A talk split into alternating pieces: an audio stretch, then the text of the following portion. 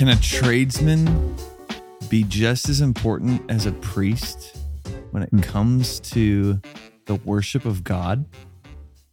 We're going to see something pretty and pretty it's crazy cool here. Yeah, it is. I love this in Exodus chapter 31. You're listening to Between the Lines. I'm Junior. And I'm Scott, and I'll start reading in verse 1. Then the Lord said to Moses, Look, I have specifically chosen Bezalel, son of Uri, grandson of Hur of the tribe of Judah. I have filled him with the Spirit of God, giving him great wisdom, ability, and expertise in all, all kinds of preaching. crafts. no, not preaching.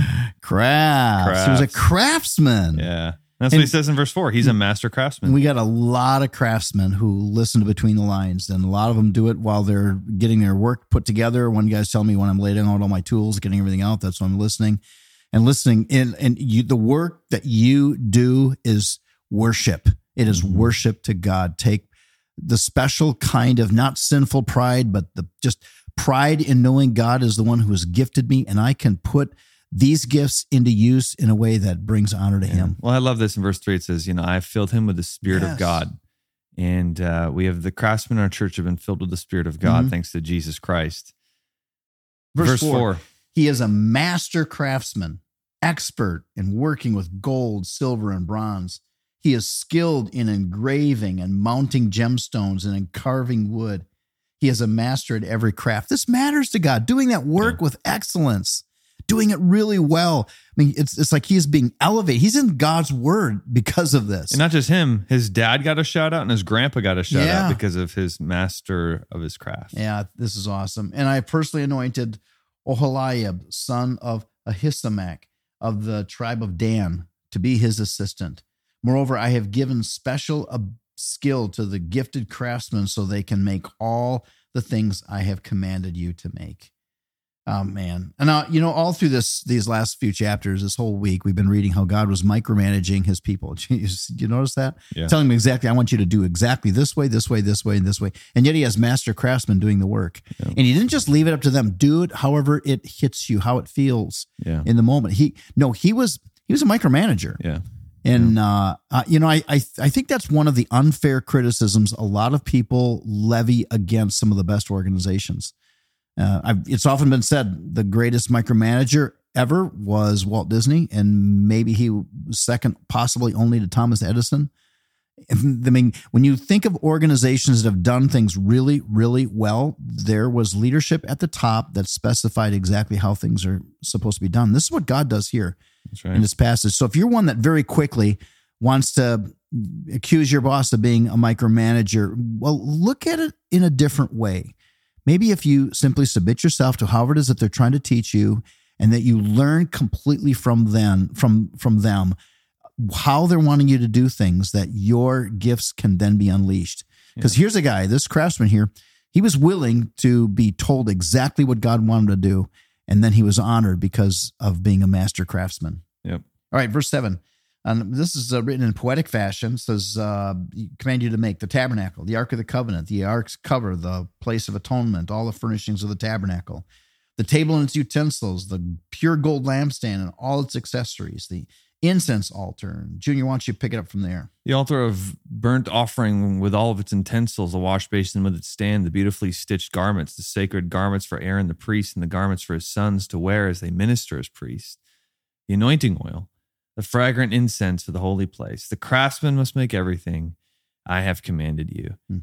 It is it is cool to just to see that the craftsman elevated in this chapter here. It makes me think of uh, there's a guy in our church named uh, Jason, good guy. He's also a girl dad and I periodically will see as I'm leaving work, he's uh, leaving the office. He's often coming in from his job to just rewire parts of the Yeah. church, and um, and He's a craftsman when it comes to his skilled profession Yeah. in electrical, um, you know, electrical implements and wiring. and so when I forth. when I walk by him, you know, he's bringing his toolbox into church. I think like what he is doing is just as important. What Yeah. I was doing all day with studying scripture to teach God's people Yeah. is like that's that's the craftsman right there, like the craftsman here in, in Exodus 31 that God is Absolutely. We're to use whatever gifts God has given us to their fullest to honor Him. That's right. When it all comes together, it's beautiful. hmm Verse 12 says, The Lord then gave these instructions to Moses Tell the people of Israel, be careful to keep my Sabbath day.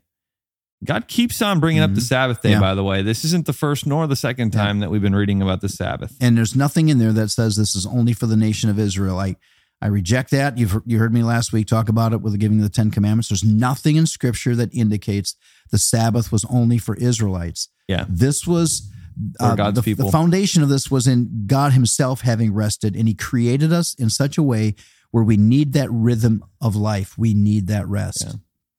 Be careful to keep my Sabbath day, for the Sabbath is a sign of the covenant between me and you, and you from generation to generation.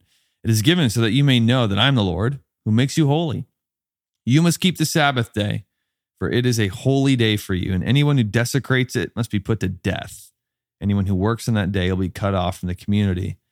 You have six days each week for your ordinary work, but the seventh day must be a Sabbath day of complete rest, a holy day dedicated to the Lord. I heard a dad, I heard a rabbi. In fact, I was telling um, somebody this on Sunday, actually. I heard a rabbi say, if you work with your hands during the week, work with your head on Sabbath day. Yeah. If you work with your head during the week in an office job, work with your hands on Sabbath day. Mhm. It's not necessarily just like sitting on the couch and wasting the day. That's not that's not a good Sabbath.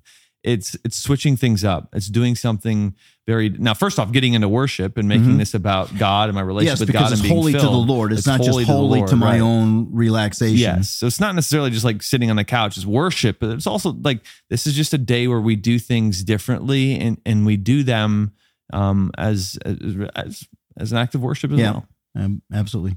Anyone who works on the Sabbath must uh, must be put to death. The people of Israel must keep the Sabbath day by observing it from generation to generation. This is a covenant obligation for all time, all time, not old law, all time. It is a permanent sign of my covenant with the people of Israel. From the So it was specifically for Israel what he's talking about here. But the giving of the Sabbath came even before this.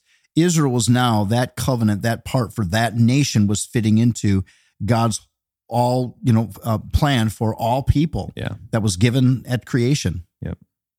For in six days the Lord made heaven and earth, but on the seventh day he stopped working and was refreshed.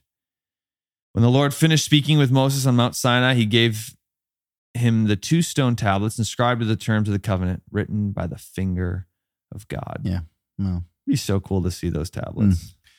Yeah, and, i and I wonder if they been have been preserved and if God's going to show them to us someday. Yeah. you know, for no other time in heaven. Yep. All right, we get over to Proverbs now, right. and uh, Proverbs is a good one. Proverbs chapter ten, and again, lots of good stuff here. In Pro- by the way, I want to tell you this because it's Friday today and tomorrow's Saturday. A lot of people skip their reading on Saturday. Please don't. You're going to miss out on one of the most important chapters in all the Bible because we've got the story of the golden calf tomorrow. You've got to read that. It is brought up time and again throughout the Bible as a reminder that this some this major thing happened. And so it's important that you read. Make sure you read tomorrow as well as on Sunday. And then, of course, on Monday, we'll get back with the following chapter then. But here we are in Proverbs 10, verse 17 says, People who accept correction are on the pathway to life, but those who ignore it will lead others astray. Yep. You know, Junior, we do birthdays uh, at the way we do birthdays at the bridge. Actually, comes out of what you, you grew up with. We Mhm. it was, a, it was a tradition in our family the way we always celebrated birthdays is we would talk about that person and the blessing that they are to us. Speak life into them. yeah, yeah, and everybody participates in the family. Of course, our staff we've got fifty some just on you know just at the bridge, then another ten at camp. So, um, you know, so we can't. Not everybody is able to talk, but we just take some time, usually five to ten minutes, talking about the person we're celebrating, and uh, and it's kind of cool because it, it seems to me that one of the things that are my favorite appreciations that I expressed for someone, in fact, that did did so just uh, last week for and was Adam Adam's birthday, Adam von Holten, and the thing that I brought up was that uh, the growth I have seen in him, because and he and I we've had some tough conversations, and and there's a number of staff members where I, I say this about them that I have so much admiration for them because I had to approach them about something, and it's never pleasant. I hate doing it, but I feel like uh, it's it's one of my responsibilities, and it's those who respond in a positive way and do something. You know, another one, Jordan is you know, one of your best friends, and I, I absolutely love that guy. I, you know, the way he has grown, the way Adam has grown, and I could list several others off this way. And I take it back to it, and it's not that they are who they are because it, we had a tough conversation and it's because of me. It's not at all. It's because of the attitude that they take, that they're more than willing to listen to advice and when they are corrected, rather than responding with resistance and anger, they respond with humility and they do something about it. Mhm. And I don't think that there's, I mean, we all need that. We desperately need that. The question is, is do we have the humility?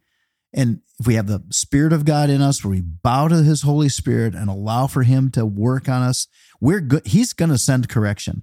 So what are we going to do with that correction? yeah, It good. will make the difference for the rest of your life. right. Yep. That's what this proverb is about. Really. All right. Well, today is Veterans Day. Yeah, and I, there's a great story about your wife Yeah. because she was supposed to make a card for Vets Yeah. Day, Well, she right? was in grade school. and they and called she- it Vets Day. Yeah, they said, you know, hey, you need to make a card for the vets. So why don't you all just gather up, make cards, and we'll send it to the vets. And she thought vet meant veterinarian. And so she made a card that said it was like all full of animals and a doctor checking up on animals. And was it's so Nicole because Yeah. she loves animals. that's right. I love So, that. Not Veterinarians Yeah. Day, but Vets Day. It's actually the Marine Corps' uh, birthday. So I think that's where they how they align Ah, okay. vet, Veterans Day with, that is cool. Marine Corps. we've got some Um, great veterans in our church that, yeah.